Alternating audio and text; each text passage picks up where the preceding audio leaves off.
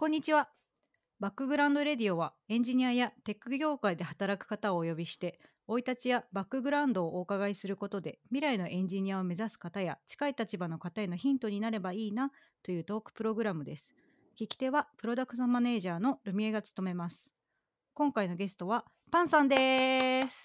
イエーイお願いします。めっちゃ嬉しいのマジで。嬉しい。パンさんは最初たあの実はこの出演依頼をしたのが2回目なんですよ。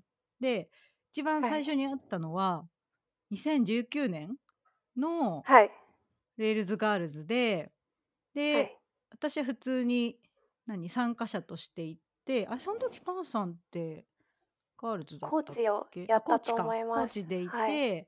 で私のコーチじゃなかったんですけど私のコーチはその時多分リサキャンだったんだけどうん。でパンさんともお話しさせてもらって愉快な人だなと思ってなんかお話ししたいなって思ってたんですけどでその後、はい去年かなに一度ポッドキャストのあの出演依頼をさせていただいたんですけどちょっとタイミングが合わなくてでそれからしばらくしたら、なんとパンさんが海外に行かれてる海外でお仕事されてるぞっていうのが判明してわあこれは気になる気になると思っていてでまたはい。お声掛けさせていただいて、今回ご出演いただいたという経緯です、はいだからめっちゃ嬉しいえー、ありがとうございます。簡単に自己紹介お願いしてもいいでしょうか？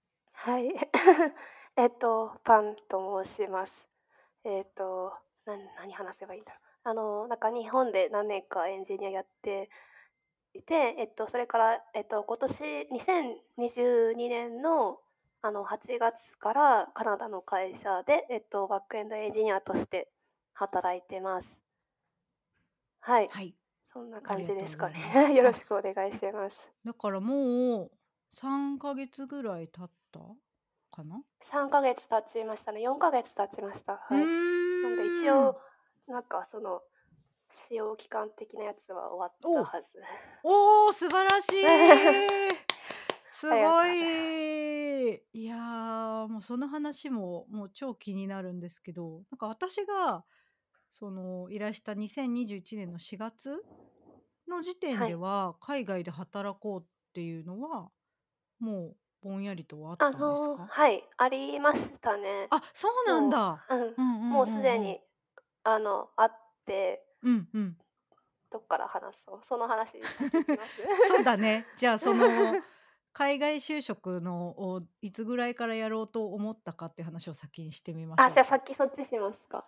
うんうんうんえうんと、うんなんかそうですね。あの、もともと、なんか、なんだろう。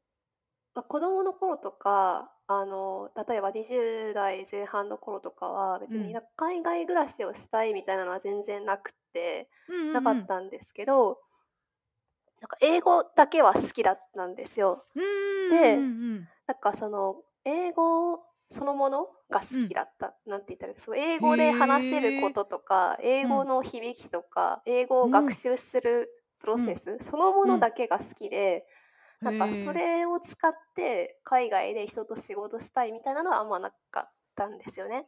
だからちょっと変わってる意見なんですけど、なんかそのあと住む場所としては結構日本はやっぱ住みやすいうんし、安全だし、うん。やっぱあと自分はやっぱオタクだから 日本の方がオタクとしては住みやすいじゃないですか。いろいろイベントとかも行けるし。だから海外に行こうっていうのはなかったんですけど、なんかある時にその身近な人がそうん。のなんか、エンジニアの人なんですけどなんかうん。海外行きたいなみたいなことを言ってたんですよ。でうんなんかワーホリとか使ったらうん。あの海外でエンジニアできそうだしやってみようかなみたいなことを言っててうん。あワーホリってなんかそういう感じに使えるんだと思ってなんかワーホリのそれまでのイメージってなんかホリデーしに行くみたいな なんて言ったらいいんですかね。結構遊び、そう、遊び要素強めななんかだと思ってたら、あうんうんワーホリをなんかそういうわ割となんか、なんだろう、正職員としてキャリアのね。使える、キャリアとして使えるんだみたいな、へえうんと思って、うんうんそういえばワーホリってなんか、なんか条件、申し込み条件とかあったよなと思って調べたら、うんえっと、31歳になるまでは申し込みができるって書いてあって、その瞬間私は30歳10ヶ月だったんですよ。でギリ。なんかそのそれ考えた瞬間急になんかビビってきて、うん。なんかこれ今申し込まないと一生申し込めないやつなんだって思ったら、そうね。うん。なんかそれまで海外に住む一切なかったのに、なんかうんす急にあ今やんないとダメなんだと思ってシュッてこう申し込んじゃったんですよ。えー、すごい。そう30歳あと2ヶ月以内やんなきゃみたいなあやんなきゃって急になって 逆にもしあれ30歳10ヶ月じゃなかったら例えばうん29歳とかだったら、あと1年後かで流してたと思うんですよ。そっかそっかそっか。うん。んうんうんなんかそのタイミングです聞いたそのタイミングでその話を聞いたそのタイミングで考えたからあやろうってなってシュッて申し込んじゃっうーんすげえた。そう。でうん。でワーホリってなんか取得してから、うん。その実際渡航するまで1年の猶予があるんですけど、まあ、その間に英語のじ準備とかしようと思ってたらその間にコロナが来て、であのじゃあ延期しようになってでその後うんうん。うん2年延期してうん。でやっと今年渡航しましたっていうそういうのがこと経緯なんだ。えじゃあ今はワーホリで渡航してる？あワーホリで渡航してます今。あはい。そうなんだ。えあのさこれ私もちょっと知識が全然ないんですけどワーホリって働いていいんだっけ？そうなんですよ。働いていいんですよ私そうななんんです。バイトだけ OK みたいなイメージだったねんだ思いますよね。けだから私もそういうイメージで。うんうんうんうんいや全然多分ああの待ってあのカナダ私カナダなのでカナダ以外のことをちょっとあんまり言っていいかどうかわかんないから、でもいいはずなんですけどカナダはとにかく、そのどんな雇用主のもとでも働けるっていうのがまあそうなの？だから正社員として働けます。はい。マジで？あれなんか全然思ってたのと違うんだけど、で思ってたのと違いますよね。私もだからホリデーのイメージがすごく強くて。そうなんかかえってなんていうの？だからワーホリ行くと正社員にはなれなくってバイトだけだからみんなレストランとかでバイトするのかなと勝手にね私もそう思ってました。だからそのへみー身近な人がそうやってえそれをエンジニアのキャリアのステップに使うっていう話を聞いてあできるんだ。で調べてっていうのがあったんで、うん。えもう今30歳10ヶ月の人いますがやっ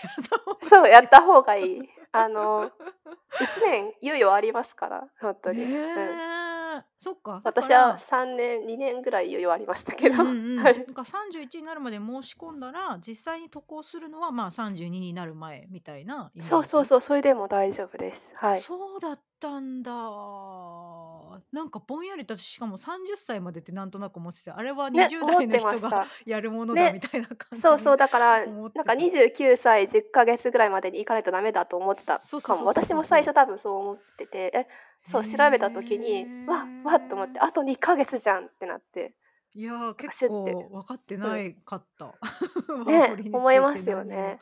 でもめちゃくちゃしかもこれがあるかどうかで、その、就職できるかどうか結構左右されちゃうっていう意見もあるんで、ビザがね。そうビザビザがそうそうそうそう。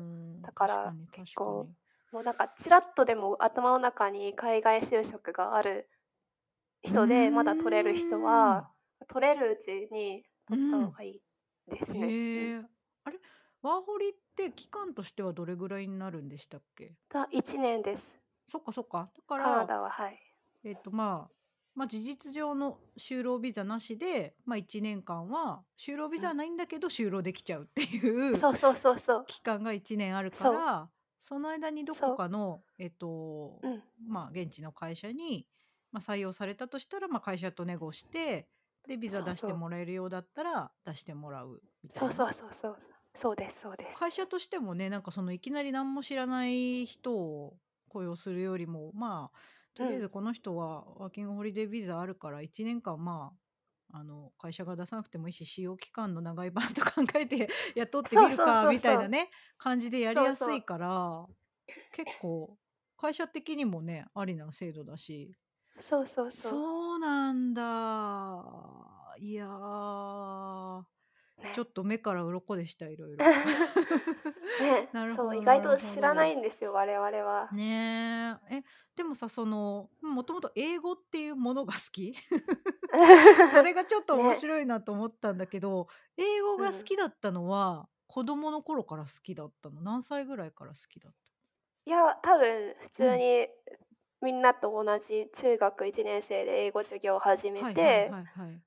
その時からなんとなく得意へえ。え、じゃあ。それまではなんか、習い事で英会話したりとかは特には？ないですね。うん。ん。うん。ほんとにじゃあ、あの、なんかさ、中学のさ、英語の教科書のさ、ニューホライズンみたいな やあ、つからそうそう。始めて、それうん。でなんか得意だなみたいな感じ。うん。へあ、でもそういええ。ば、小学校の時になんか英語習ってる友達とかがいて、なんか、ん。そういう子に英単語聞いたりするみたいうん。なのはありましたね。それ面白い。これ冷凍庫。なんていうのみたいな。あ、そうだ、なんか、なんだっけ、そう、あ、そうだ、思い出した。小学校の時ってなんかローマ字習うじゃないですか。はいはいはいはいはい。なんかその、うん。で、なんか、そのローマ字自体もなんか面白いなってその時思って、で、なんかいろん。な英英単語をローマ字で表現していました。なんか、スタえ？ーズとかなんか、スターズみたいななんか、とか、ガールズみたいな、ガアールズみたいな、なんへかそのローえ。マ字で表現して、で、英語うん。習ってる子にそれ違うよって言われて、え、じゃあどうすんのって教わるっていう。なんかアルファベットを書きたい気持ちがすごい強い。ね、そう、なんかアルファベット面がきっと好きだった。んでしょうね。え、なんかその英語の歌とか歌手が好きだったとかでもなく？とかもないですね。うふん。ーん、面白い。え、ドラマとかも？そういうんじないんです。ゃないんか言語が好きなんですよ。へえ。え、でもさ、待って待って、それ超面白いマジでと思ってて、あはい。の、言語ってプログラミングも言語じゃんと思ってて。ああ、うん、それは、うん、確かに。なんか、言葉の例えば規則性とかルールとうん、か、まあ、英語で言うと日本語とまあ語順が違ったりとかするんうん。だけど、パンさんはそういうところがあんまり抵抗感なく、もしかすると受け入れられたのかなと思って。ですかね。でうんうもなんん。か、うん。いやでもなんか、その、しょなんて言うんですか、ほんとにちょっとだけ習って、うん。すぐ他の言語に移っちゃうせ性質というか、が、なんかこう性格があるので、なんか その一つの言語をめちゃくちゃ極めるっていうよりは、うん。なんかちょっと習って、あ、楽うん。しいなっていうのがいくつかあるっていう感じ。あ、それは何？英語、中国語、韓国語とかそういうあなんかそんな感じ。あ、あ、それもあるもあるんだ。それし、もあるうん。し、ま、多分プログラミング言語も何なんかその。ちょっと習って、へああ、なるほえ。ど。で、次みたいななんか、え、でもそれ。めっちゃおもろい気がする。でもなんかそのええ。マルチランゲージでさ、インプットしていくと結構それはそれで、言語間の規則性みたいのもあったりするじゃないですか。うなんかん。似てるところみたいなのとうん。かがあるから、総合的にうん。理解していけそうだし。そう。うーね。ん。言語が好きなのかもしんない。ね、面白い面かもしれないですね。はい。え、じゃあ、中学、こう、まあ、そのちょっと言語系の、え、英語系の話に沿ってちょっとおはい。伺いするはい。と、ま、中学入って、ま、英語の授業始まりました。で、うん。中高とやって、じゃあ、進学する時に、うん。なんかそう英文化とかそういうところ進もうかなとかはなったんですか？全然なくて、あ、で、英文っていうか、うん。その話、どどどっから行こうかな。子供時代の話からちょっとうんうん。繋がってくるんで、はいはい。えっと、なんだろう、自分、大学に行けなくて、そっかそっか。っていうのも、高うん。校の時、まあ、遊んじゃって、このうん。話をちょっと他の話の流れでしようと思ってたんですけど、そうはさせないよ。あ なるほど。で、なんかえっ うん。と、なんだろう、それが、うんうだから大ん。学に行けなかったから、うんうんえっと、専うん。門学校に行ったんですうんけど、うんうんうんうまあ、んうん。でもそれは英語の専門学校に行あ、きました。そうなんだ。英語の専門うん。学校っていうのがあるんだね。へだからその翻訳え。家とか通あ、訳とかを目指すためのへ学校なんですえ。けど、あま、るんだ、そういうのが。うん、うんうんうこれがあんまり、んうん。うん。個人的にはあんまりうん。そんなに役に立たなくて、うんうんうんうんうんあんまり よいい学校だったとは思ってなない。んですよね。そうかそうかそうか。だからまあ英語好きでやってきたし専門学校もまあそこに、まあ、他の要因もありつつ行ったけど、まあ、ちょっと今一つはまんなかったなっていう感じだったんそうです。ね。でなんか学校に行ってみてなんか翻訳なんだろうもともとやっぱそこで翻訳家になるっていう選択肢をなんか違うなに学校に行って逆になっちゃったんですよね。うーん。でもあるよねそういうことって。なんか。でも翻訳家になるんだったら翻訳家の学校って確かに思っていくけど行ってみたらあれ思ってたんと違う みたいな。私がそう思ってた感じじゃないなみたいな。そう。なんかねうん就職指導とかもあんまりしてくんないような学校だったんですよね。だから実際そううんてみて翻訳家になってる人ほぼクラスメートにいないみたいな。えー。何のために私学校行ったんだっけみたいな感じのとこだったのでああんまりうんうんそうですね。まあうんもしかしたらうん。自分の違う代の人はなってる人もいたのかもしれないけど、自分の代はあんまり活かせなかった人が多かった感じはしますね。でもその後まああのまあ一旦はしょるけどそのまあもろもろ就職してお仕事していく中でも英語は続けてたんですか？何らかの方法で。いやーでも全然やんなかった時もあるけど、なんかちょっと英語に関わるあの案件とかもうんうんうん。あったので、まあそれはやったりしましたね。なんか、うんまあ最初の会社とかはなんかあのーなんだろう薬剤データベースの翻訳プロジェクトとかやりました。へえあてかめっちゃそれなんか最適化されてるじゃん。へえうん、なるほどな。いやそうなんでこんなに英語の話を聞くかっていうとやっぱりそのワーホリあと締め切り2ヶ月ですってなった時に、うん最初にやっぱりでも英語どうしようっていうのが来ちゃう気がしていてそれをあんま気にせずスッていけたっていうのは、まあ、結構なんかそれまでの積み上げというかがあったからなのかなとそうで思ったりすね。しまあました。うんそうですね。全然習ってないわけじゃないし、まあ、うんいけるだろうみたいなのはありましたけどね。あとさだって UOP は行く前あだもんね。UO ピープルは、でうんもワーホリが行かれないで、多分延期してる間に入ったっていう感じですねそっかそっか。じゃあ申し込んだ時じゃなくてその後なんだ行ったのは。そうですね。はい。うんうんうんうんうん。いやそうなんですよ。私 UO ピープルもまあ全部英語じゃないですか。はい。当然ながら。うん。UO ピープルっていうのはえっとまあオンライン大学そうですねか。な。で、はい。えっと基本的にはカリキュラムとかまあ宿題とかレポーティングとかは あの英語で提出するってはいいう感じですよね。一応うん、アメリカの大学なんで、はい。うんうんうんうん。正式名称は University of the People って言うんですけど、はいい 略してみんな UO People って言ってますね。そう。だからなんかそれもやっぱりある程度その語学に自信と言わないまでもうんなん。とかなるかなっていう気うん。持ちがないと結構踏み出しにくいポイントかなとそう思うんですよ。ですね。うんうんうんうんうん。ですね。うんまあでも実際じゃあそのあの入学しようと思った時にそのうん。入学に達する、入学するだけの英語力があったかっていうと実はまだなくて、そえーのはい。えっと多分専門学校出たあたりの私の英語力は TOEIC800 点ぐらい。うんうんうんうんうんで、そこから UO ピープル入るまでに結構また1年ぐらい多分英語力英語勉強しててで IELTS とか取って、うんうん。あじゃあ UO ピープル入れるぐらいになったねっていうので入ってうん。でそこからまた海外就職するまでの間にまたもうちょっと勉強しないと海外就職できないよねみたいな感じでなんだかんだ言って卒業した後も英語は勉強してしましたね。うんいやーマジで後で具体的に何をどうやってああそうですね。ぜひぜひ。本当に、本当に私は非常に苦手意識が強いのであれなんですけど。大丈夫です。なんか楽しんでやるのが一番大事なんで。うんうんうんうんうんうん。だからあの一番いいのはやっぱ YouTube とかで、うん、もう自分の好きなことの英語の動画を見る。もうそれしかないですね。そうだよね。もうそうです私はもう BTS の英語のインタビューだけをあもうほんとそれほんとそれ。私だって一時期ずっとなんかなんだろうあの嵐の英語のインタビューとか見てましたもん。やっぱりそうなるよねう。ん、でまあ彼らが喋ってるのももちろんなんですけどがうん。字幕が出るのでうんうんうん字幕見たりとか、あうんとネットフリックスの嵐の番組とかもちゃんと英語字幕で見たりとかなるほどね。それいい。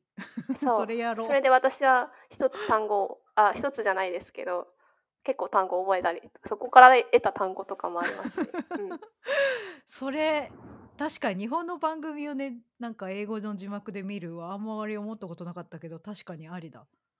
えやってみよう。ありがとうございますぜ。ひぜひ そう。でちょっとそのえっと専門学校関連のところで言いよどんでいた はい。ことがもろもろあるのかなと思っていて、まあ、今英語軸でいろいろお話聞きましたけど、はい。パンさん子供の頃からそれ以外になんか多分好きだったことがあるのかなと思っていて、はい。なんかその結構絵を描くのが好きだったみたいな話が。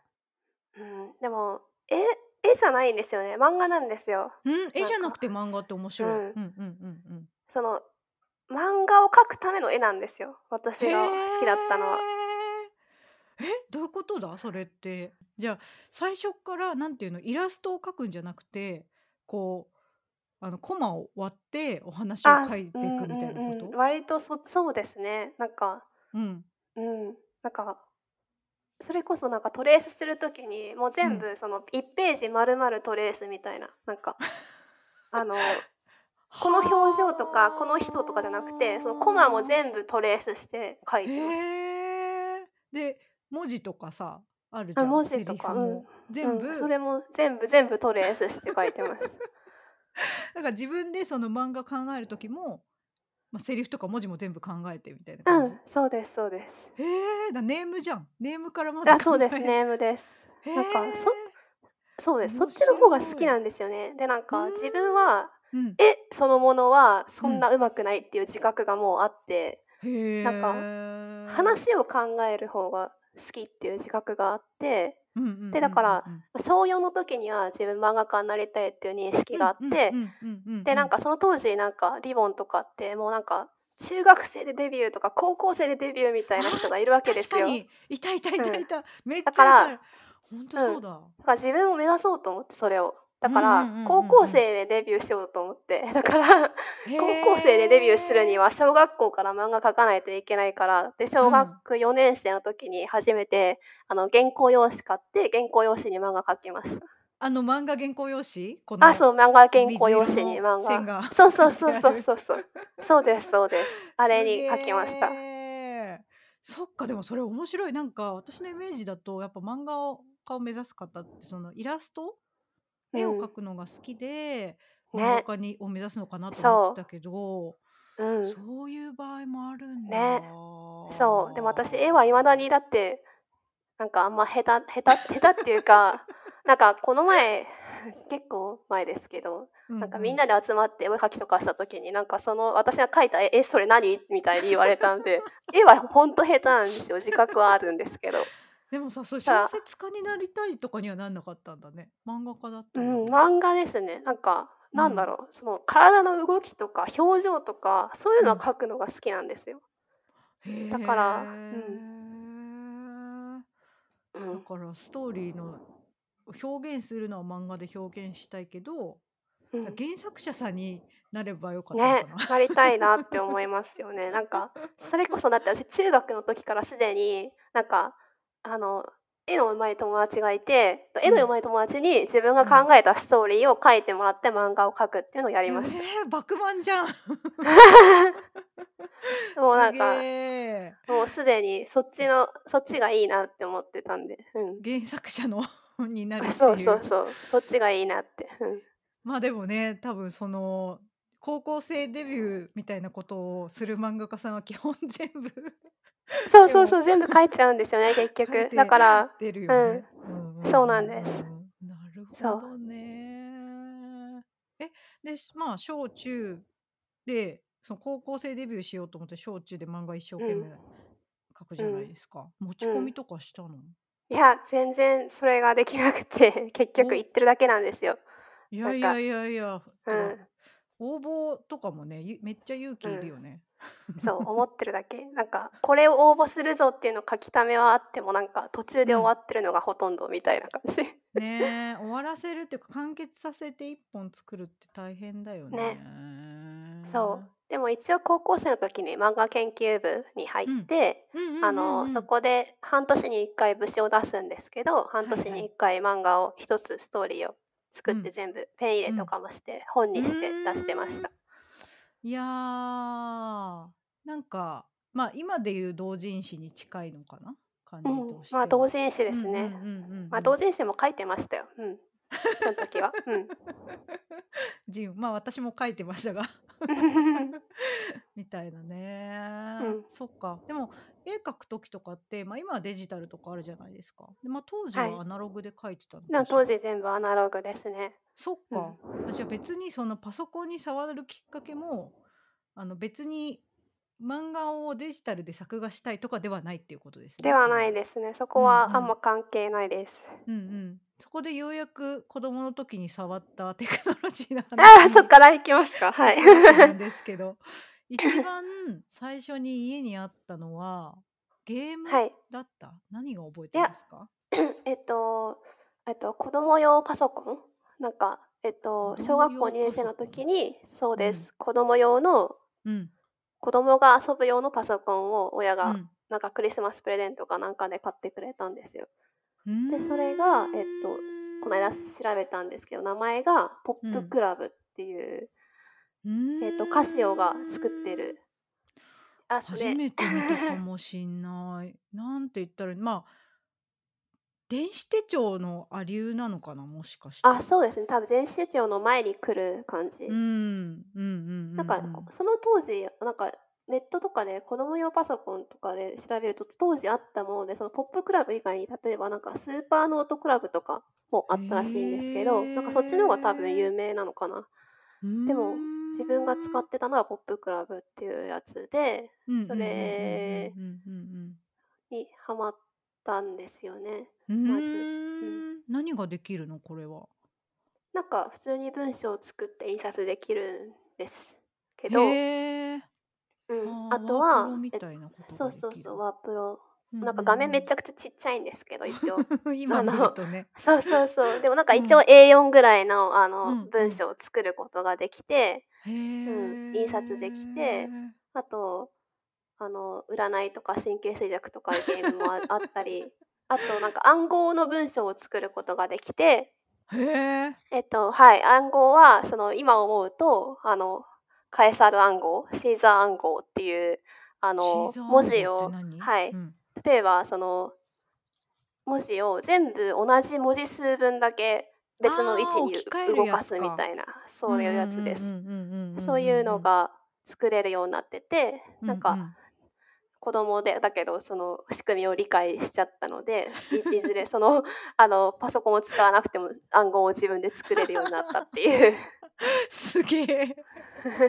そっかだからもちろんなんていうの画面はあのフルカラーとかではないですよっていう。あもちろん白黒はい、うんうんうんうん。ですね電子ペーパー的なノリので感じかな。そうそうそうそうそんな感じでしたね、うんうんうんうんでもすごい楽しくってうーん。えこれをさでも自分で欲しいって言って買ってもらったのかね。これがいいって言なんったのかかそれがあんま記憶なくってなんかうん親がクリスマスプレゼントになんか、うん、突然買ってきてくれたんですよね。なんでなんだろう。わかんないですけど、なんか欲しいこれがかなんかわかんないけど欲しいって言ったならあれだけどおねお父さんとかお母さんが良かれと思って 買ってきたのかな。ねねそうそうそう。えお父さんとかお母さんはちなみにパソコンをよく使うお仕事だったんですか？ちょっと踏み込んじゃいなんかますけど。多分ほぼほぼ使ってなくてでもなんかそのうんそうですね。このこれそのカシオのポップクラブ買ってもらった時は多分ほぼほぼなくてでその後に多分仕事の関係であじゃあいよいようちにもパソコン必要だってなった時にうん。あのいよいよその私の家にもそのノートパソコンが買われたっていう感じですね。うーん。そっかじゃあこの時点ではあの家の中で一番パソコンっぽいものってポップクラブだったかもしれないっていう。うん、あ、でもワープロあったかな？ワあ、ープロあったか。もしれない。ワープロはあったかはい。もね。た確かでも、ワープロもなんか触らせてもらった記憶があります。うんうんうん。あ、じゃあ家にはあうん、ったかもね。うん、あっ感たと思熱紙とかだいます。ったかうん。もしれないし。あ、そうそう、感熱紙、感熱紙。そうそうそうそうそう。そうそう。ピーって引っ張るとね、そう。黒くなっちゃう。そうそうそうそう。線がね、線を引くとそう。黒くなっちゃうやつですね。なんかそれで文字とか書いちゃったりするんそうですよね。そうそうそう爪で。そう。子供はね、そうそう、そうそうそう。んですよね。うん。感熱紙って今家にないもんな。ファック本当ですスないし。ね。え、本で、パソ当ですね。コンが来たのが小学校小5年生かな？はい、5うんうんうんうんう年生です。ん。その時はなんかゲームとか子供が触れるもの入ってました？そうですね。結構プリインストールされてるうん。あのゲームとかで遊んでたかな？ってうんうんうんいう。うんうんうん。うん。まあなんか子供向けタイピングソフトとかも確か入って。て、あとうん。なんか先生、学校の先生がなんかぷよぷよ貸してくれたんで、ぷよぷよやってたりとか。え、それ どういうこと？先生、なんか、なんでそんな急に貸してくれたんだろわかんうない。ちょっ。とあんまお、それはあんまわかんなんだかわゲかんないですけど。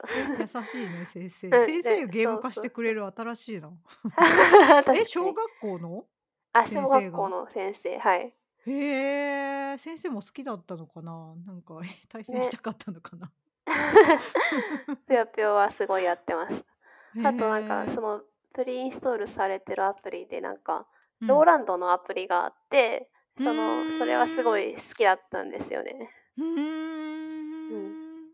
ローランドって、あの、キーボード、えっと、あ、パそうソコンのキー。ボードじゃなくて、ピアノとか楽器のそう。キーボードのローランドですそう。よね、メーカーの。そうです。うんうんうんうんうんローうん。ランドのドレうん。ミックスっていうやつと、えっと、ミュージックボックスっていうオルゴールが作れるへアプリ、え。アプリ、んへえ。ソフト。ううん。ーん。これ普通にあれですね。DAW ですね。見た感じ。あのー音あ、楽 DM、作成ソフそうそうそうトそう。なんのかそんな簡易版感じ。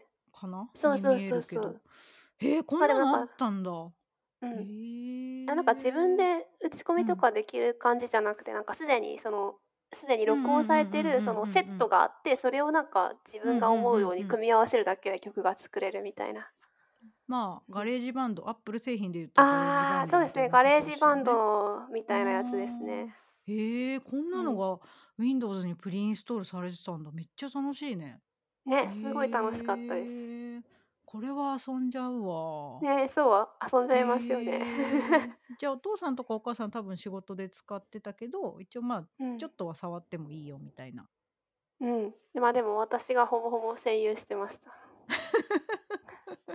そ ううん。なんだ。はい。優しいな、お父さんとお母さん。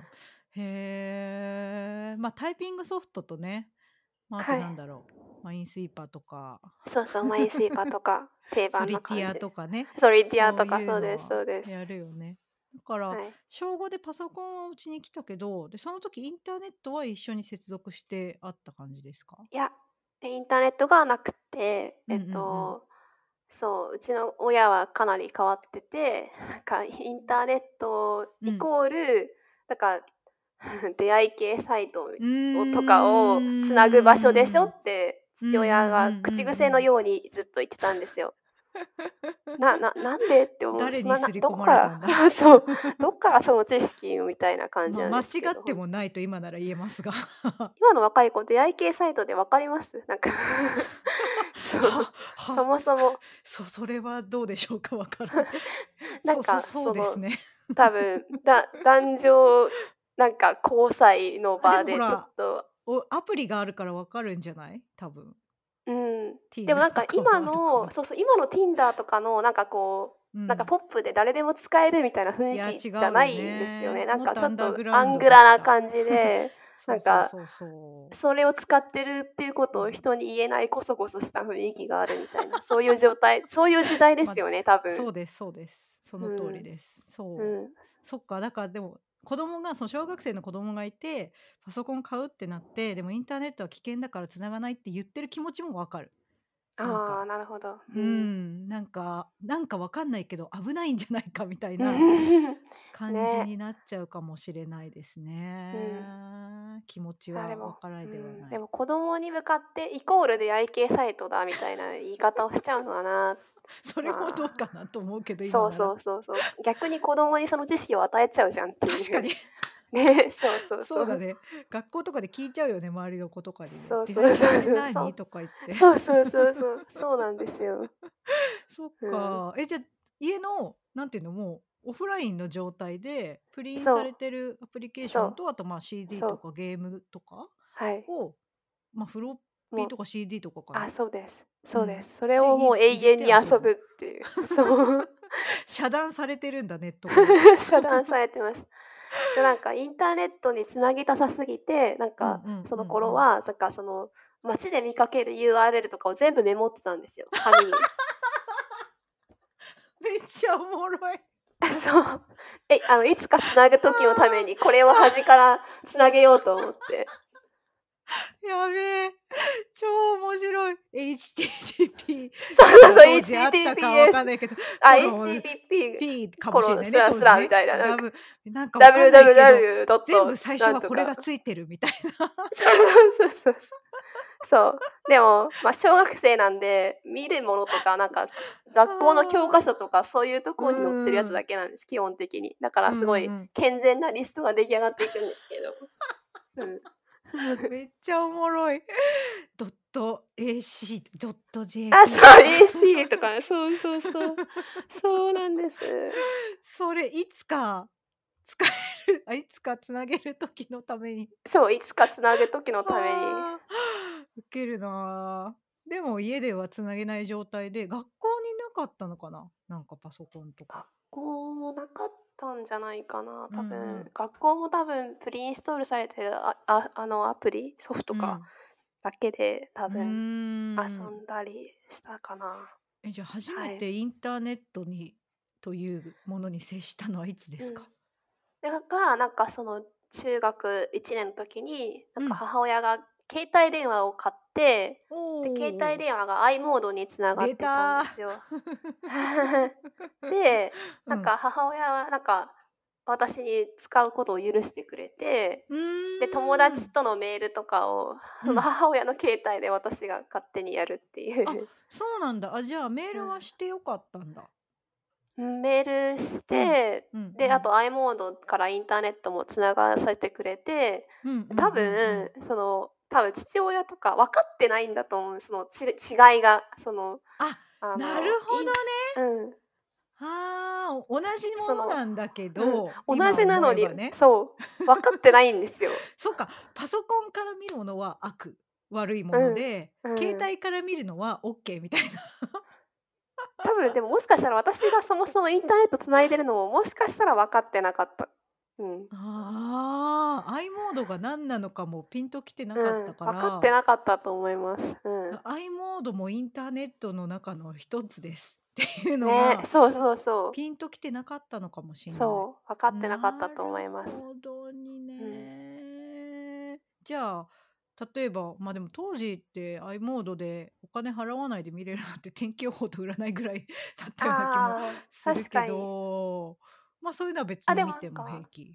う。うんん、でもなんかもしかしたらお願いしてね、月100円とか、なんか、なんだっけ、ああの着メロとかダウンロードうんうんするのにうんうんうんうんうんおうんうん。願いしたような気もするし、あうんとはうん。なんか普通にその検索ボックスが i モードの多分トップとかにあるんですけうんど、うんうん。そこでなんか検索すると多分 Yahoo 検索かなんかに繋がって、普うん通にうん。自分の見たいサイトとか見れちゃうんですよ。そううん。だよね。だってそう。普通にブラウザだからね。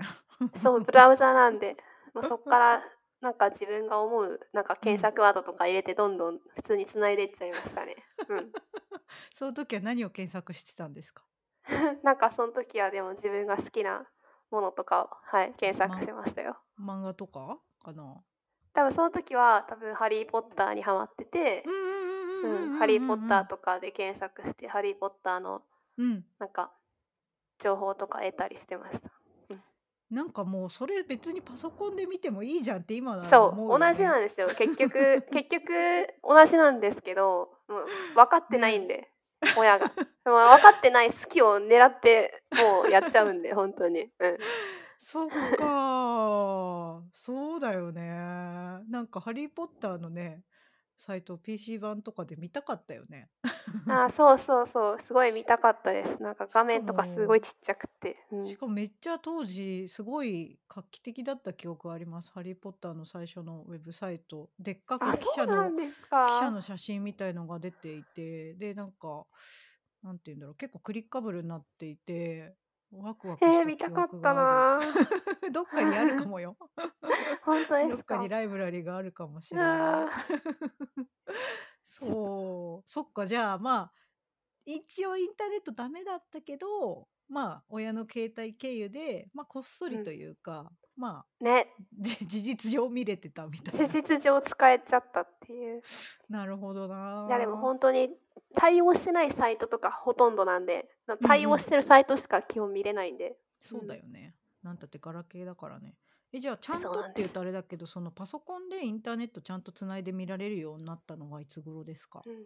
もうそれがもう時間が飛んで、うん。高校3年生の時。長いね、禁止。そうなんですよ。本当になん小か、学校からパソコンあったのに、高3までインターネット禁止そうなんでだ。すよ。本当。にちょっと、もうなんか、鬱憤が溜まりすぎて、まあちょっとこの。話をしようかなと思うんですけど、ちょっと、なんか、しかもその後、高1ぐらいに自分用の携帯買ってもらったから、もう何で。もつなげ放題じゃない、結局。つなげ放題なんですね。けど、うんうんはい。うんうんなんかうんうん。でも、その結局なんか PC でしか見れないサイトとかあるじゃないうんうんうんですか。なんか。もう当時私はオタクだったから、もう。うなんか、あの、なんだろう、自分の好きな漫画の、うん。あの、サイトとか、同人サイトとかめちゃくちゃ見よね。て、うん。で、その、こう、相互リンクがあるはいペーはいはい。ジとかに行くと、そうあだね。の、あの、PC でしか見れませんみたいなサイトがあるんですよ。で、なんか、バナーだけ見れね。て、で、バナーああ、のイ。ラストわめ。っちゃうまくて、うわ、この人の絵見たいと思ってアクセスしたら、PC サイトだけみたいなあとは画像が重すぎで、て表示できなくてバツそう、ってなそうってるそうそうみそうそう、たいな。そうなんです。で、もうなんか、もうや、とにかくインターネットやりたすぎて、だからうん。親にその話をしてたら、で、うん。まだ父親が、いや、インターネットは出会い系だからって まだ言うか。やばい、もうなんか、そういう感じのすごい頭が固い人だっうん。たんですけど、うんうん。で、もう私がもう切れて、なんか、ちょっと、なんか、もうインターネットつないでくれなきゃ、ちょっともう私は、もうなんか、なんだろう、もうほんとなんか死をほのめかすぐらいのことを言ったんですよ。これ笑い事じゃないかもしれないうけど、ん。めちゃくちゃ面白い。そう。いや、なんかもうあほんとに切れすぎて、なんかその時はもうインターネットつなげたすぎて。あ。ああ、衝で、撃。ついに、そうそうそうそう、そんなことしてる人いな世の中に私以外いたかなって感じだけど、インターネットつなげすぎて親に自分の死をほのめかすみたいな。はあ、それね、はそう。ね、そこまでされたらね。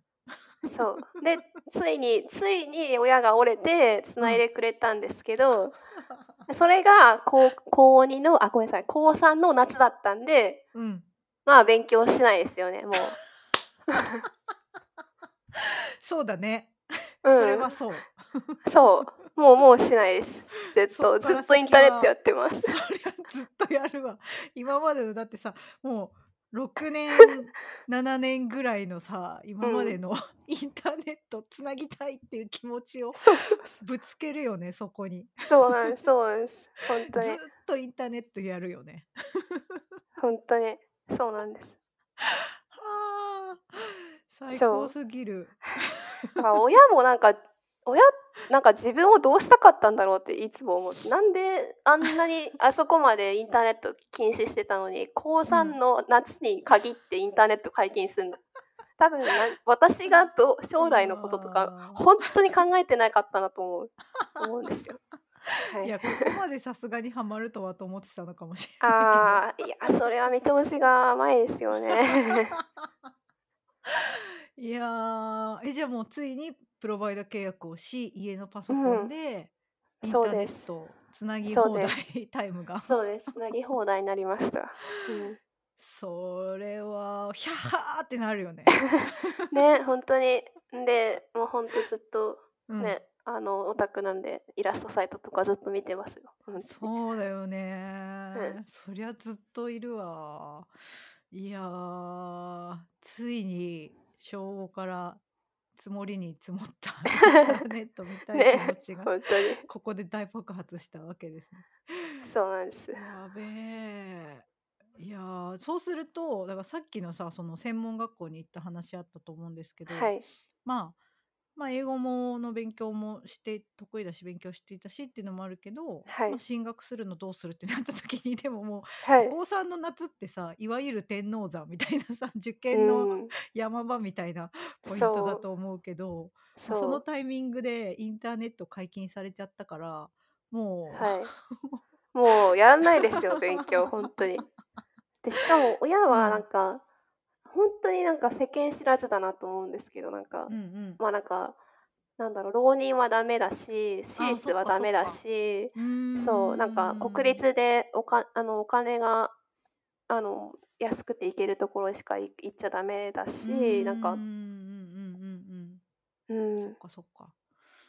だから、うん、だま、一応進学先は、ま、大学でも専門学校でもどちらでもいいよっていう感じだったんですかね？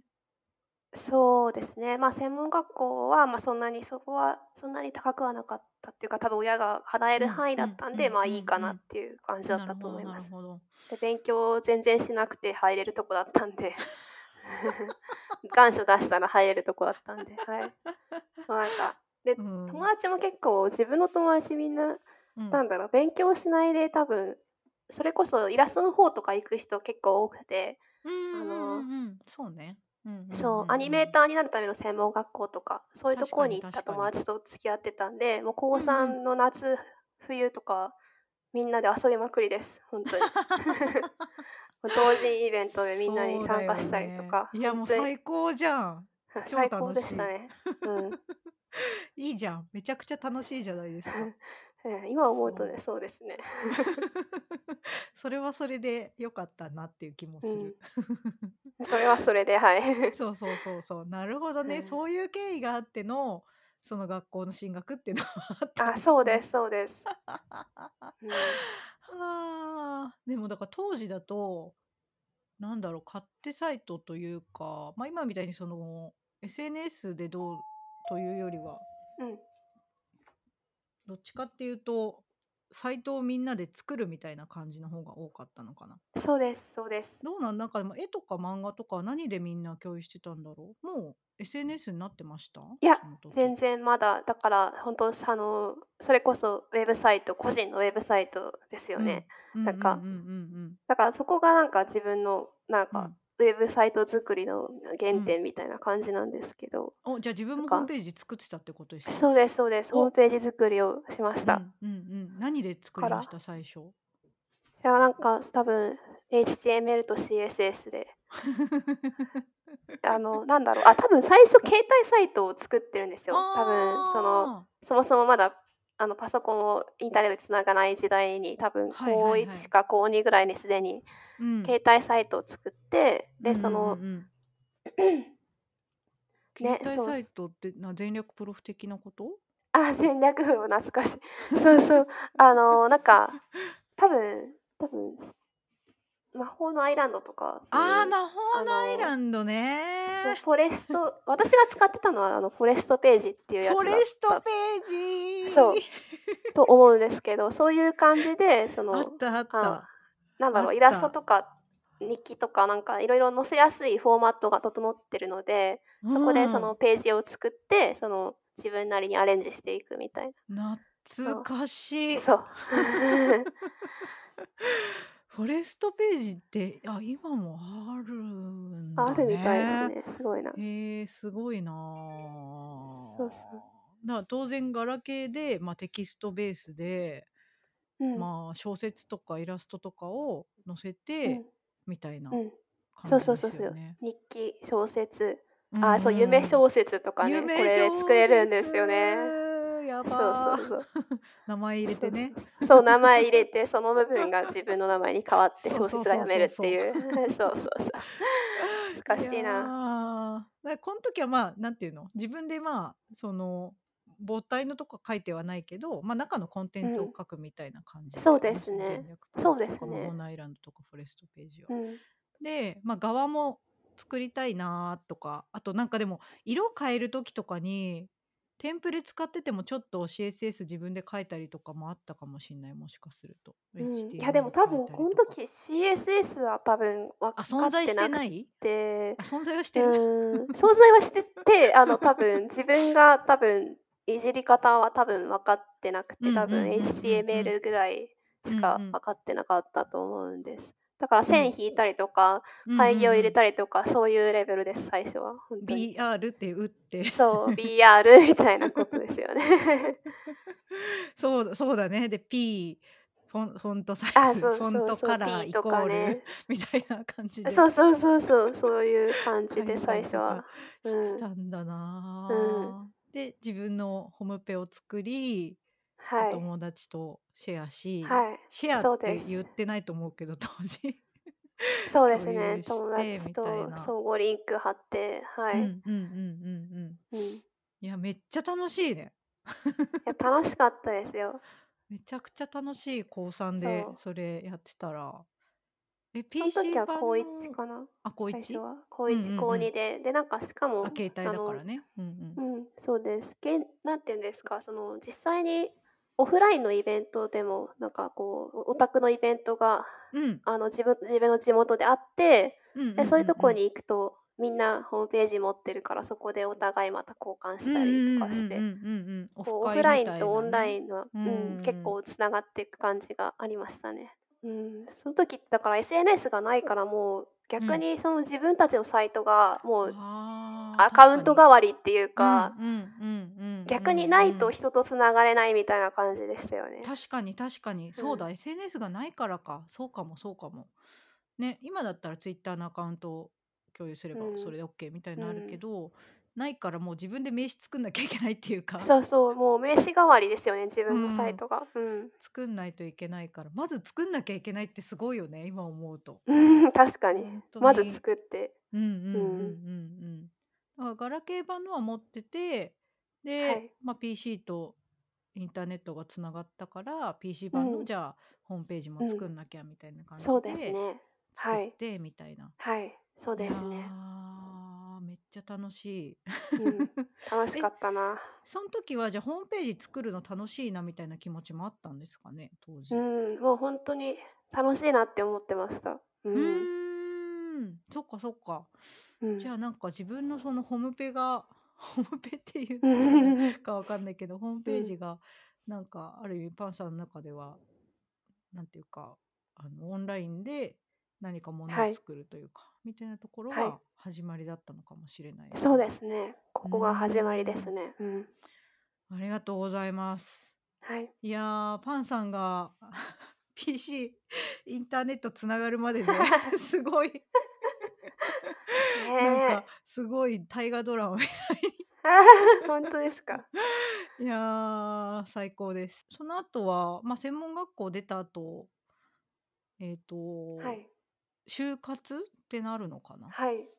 そうですね。就活したんですけど、まうんあさっき言った通り、その自分の専門学校がまあ翻訳の学校だったのに、うん出ても翻訳家にならないっていう人が結構多いところで、先生自体はその翻訳家になるにはすごうん。いその社会人経験がまず必要だから、なんかうーん他の普通の会社で社会人経験を積んでから、えっと翻訳家になる方がいいって言ってて、あじゃあね、うん。ななんで我々はこの学校に入ったんだっていうまあ そうね。まあそういう感じではあってで、まあ、就職ができなくてちょっとうん。ニートをしたりフリーターをしたりそのうん。時したんですよね。うんうんうんうんうんうんうんでなんかまあ何の仕事しようと思った時に、まあ、翻訳家になれないんだったらあのまあそういえばホームページ作るの好きだったからうん。これを仕事にできるかなと思って。はい。すごい。そこで気がついたんですね。ね、なんか。はい。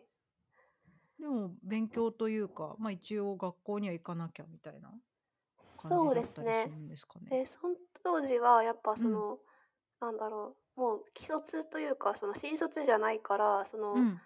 あの、なんだ、こうリクナビとかで使えなくて、そのハローワークで仕事探しええ、てて、で、そうなんだ。ハローワーうん。クで、えっと、なんか職業訓練っていうのがはいはい、あっあるあるてある。うん。はい、そこでその HTML、CSS と JavaScript、うあとまあコンピューター。の基礎みたいなの習えるっていうコースがあったので、そこに通ってうんうんうんうんうん。はい。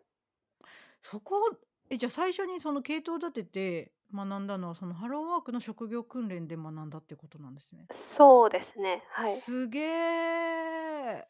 ハローワークの職業訓練校も、こんなにパンさんが今輝いておられると、先生も 嬉しいだろうとか、い勝手に先や、生の気持ちに。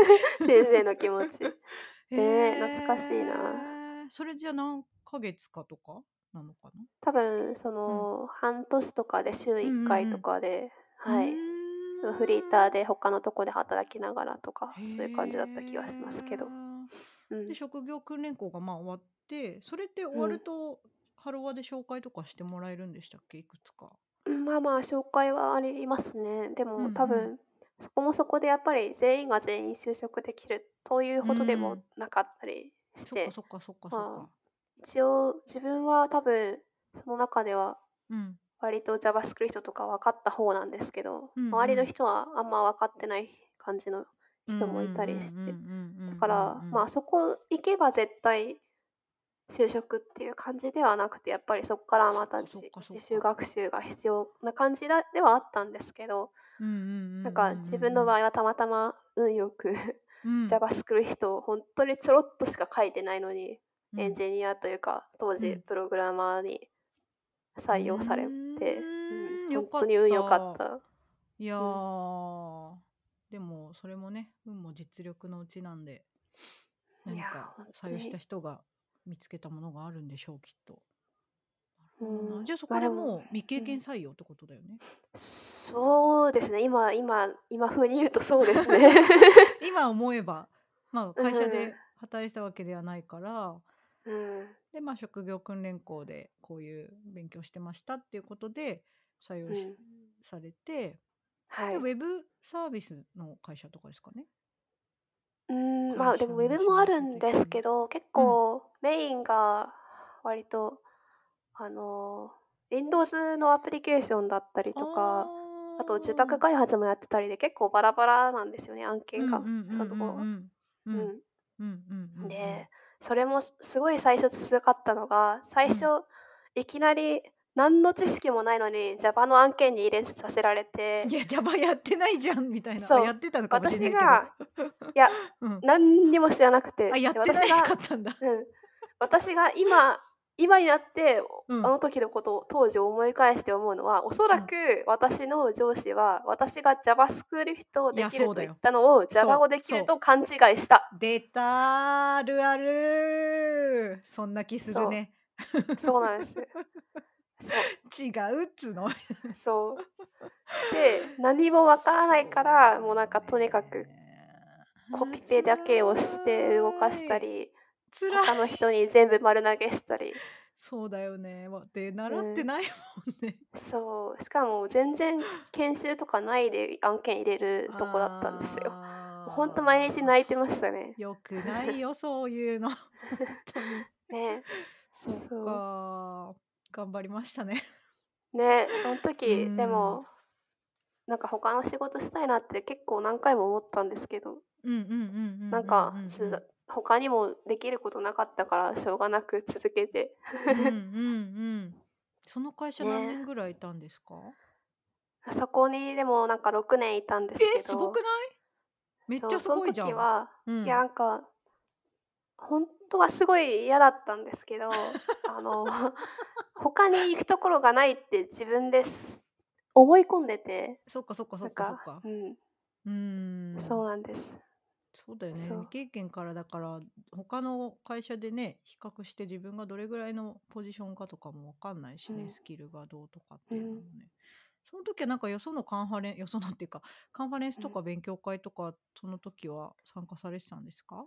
いや、もう全然行けなくて、あうん。の、ち地方だったんですよ。すごい。超田舎の会社で、だか。らカンファレンスもないし、勉強会もないし、だから会社外のエンジニア、プログラマーの友達一人もいなかった。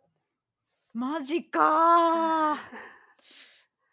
まあ、あと、今みたいにそのコミュニティ活動が活発だったタイミングかっていうと、まあ、まだそうでもなかったかもしれうん。ないし、そっか、それはなかなか大変でしたえ、もしね。かしたらインターネットでそううん。いう友達を作ればよかったんですけど、そもそうん。もそういうアイディアもないんですよ。なんか、エンジニアプログ。ラマーがインターネットで SNS でつながってみたいな、そっから例えば転職につながることもあってみたいな、そんなうん知識すらなかったんですよね。だからすごい引。きこもって。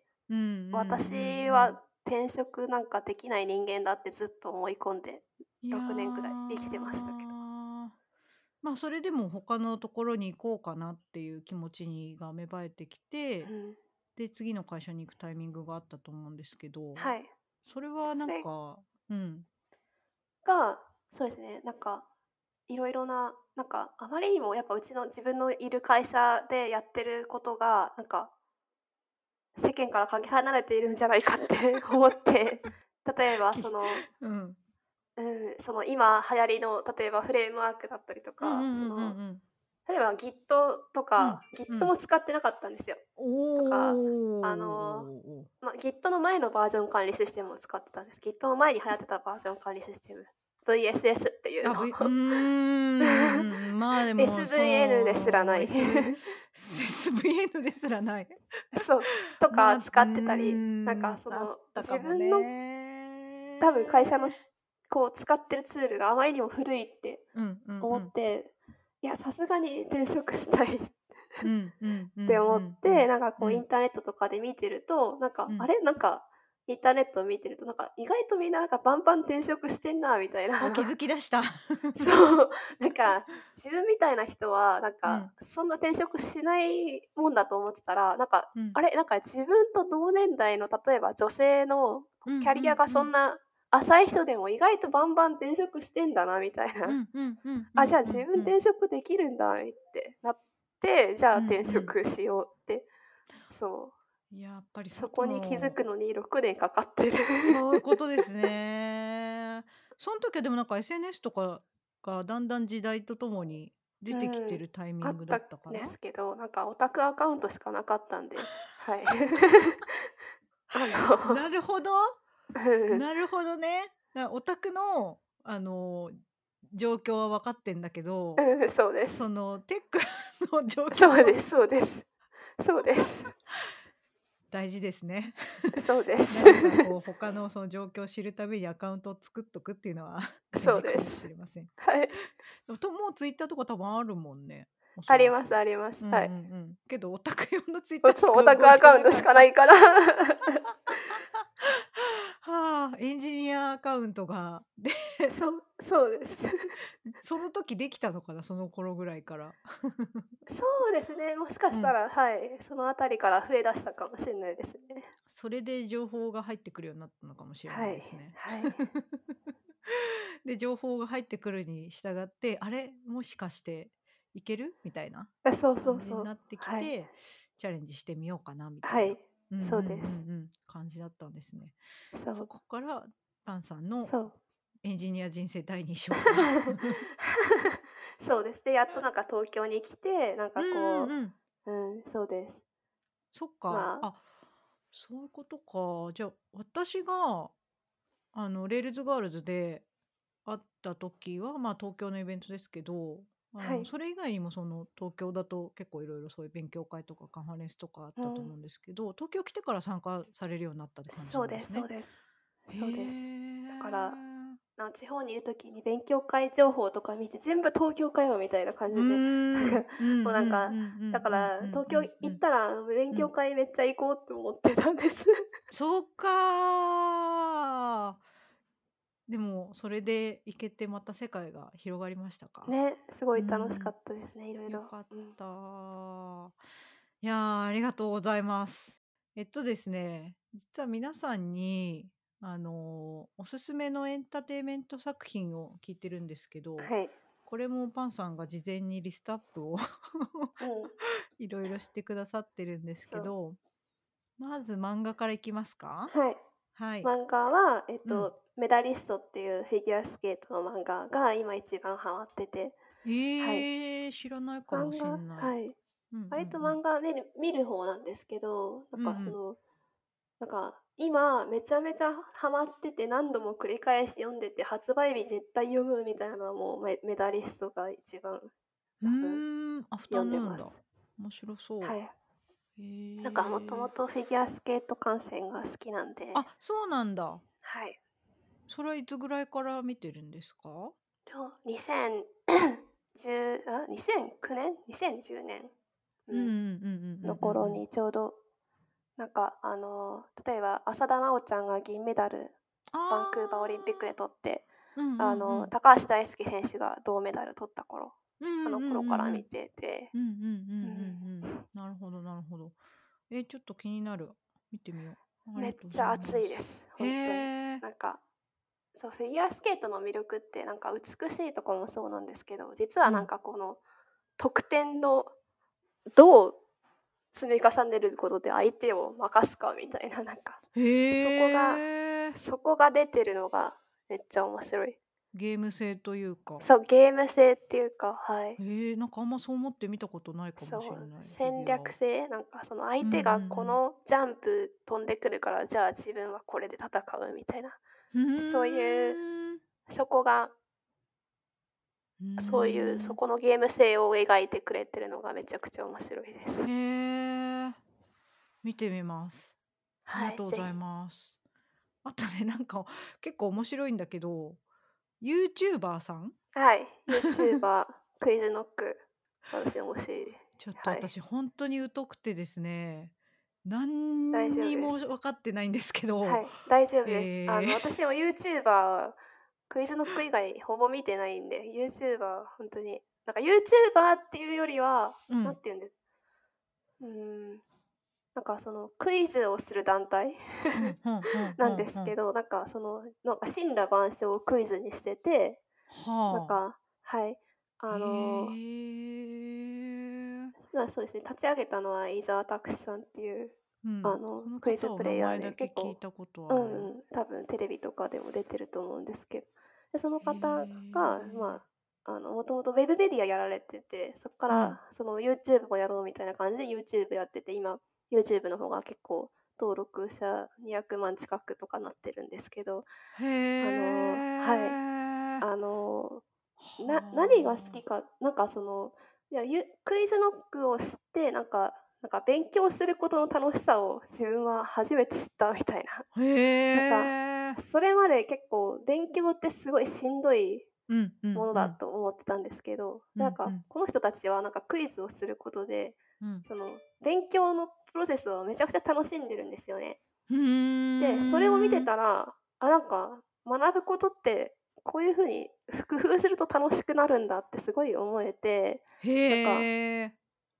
あの、学ぶことへの苦手意識。が彼らうんを見て。かなり意識がう変わったので、すごい、ーあん。の、ま、大人もそうなんですけど、特に多分、小中学生とか子供ん。の方に子供の頃に見てる見て、うこう、ん。いると、こう、なんか自然と学ぶことが好きになれたりしていいんじゃないかなって思います。ありがとうございます。このはい。東大王界隈というか、全くり私ね。存じ上げないので。私もでも東大王はそんな見てるわけじゃなくて、クイズノックばっかうんうん。り見てる動画の そう。へえ。そう、なんかね、そう、それこそなんか、あの、なんだ、あの、まなん。一緒に学べるチャンネルとかあるんですよ。彼らがその。勉強している様子を YouTube 配信してて、で、ええ、面自分も白一緒い。に学ぶみたいな。で、そ私結構去年とかユニバーシティオブピープル、うんうん。家で一人で、あの学んでたのすごい孤独だったんですけどねもう彼らの動画彼らが勉強してる様子を見ることでめちゃくちゃモチベーションになってました。へえいやーこの会話を教えていただいてありがとうございます。ぜひぜひ。すっなんかごい興味お子さんとかにおすすめするのもいいかも、うん。うんうん。ね。ちょっと。と思いますね。これも子供と見てみると良さそう。うんぜひぜひ、うん。あ、りがとうございます。あとね。そう。最後の一個の推しがね。はい、コーペンちゃんです。はい、コーペンちゃんは本最高だ当に、ね。あの最高なんです。なんかそのツイッターであのめちゃくちゃ可愛いイラストを見てるのももちろんなんですけど、まずグッズも買ってて、あとその イラストの展示とかにも行き行ったんですよ。あでそんなのあるんだ。はい、あります。いいあの結構あの多分東京とか大阪とか、北海道とか、まあ、各地域でやってるんですけど多分、東京でやった時無料でやれやあの多分入場料無料とかでやってる時もあるんでうんうん。で多分ここ数年なんか例年やってるんでもしまた機会があったらぜひ行ってほしいんですけど、そのルルテアさんのイラストが本当に本当に好きなんです。ね あの水彩のこのの色合いの なんて言ったらいいんですか語彙力が。ね 本当好きなんです。うんうんうんうん。なんかあとさすごいさめっちゃ低いハードルで褒めてくれるじゃん。そう。朝そう。起きただけで偉いとか褒めてそうくれ偉いるじゃ本ん当に好きなんです。嬉しいよねそう。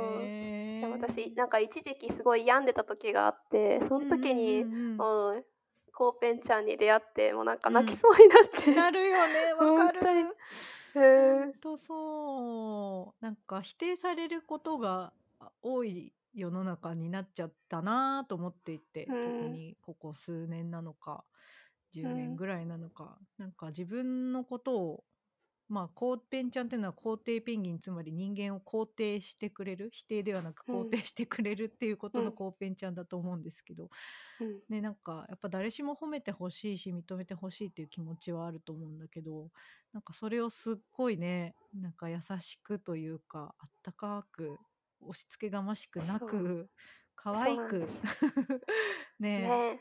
なんか寄り添ってくれるから本当にいいですよねコーペンちゃん。本当に。いやありがとうございます。本当にちょっと。最高です、コーペンちゃん。はい。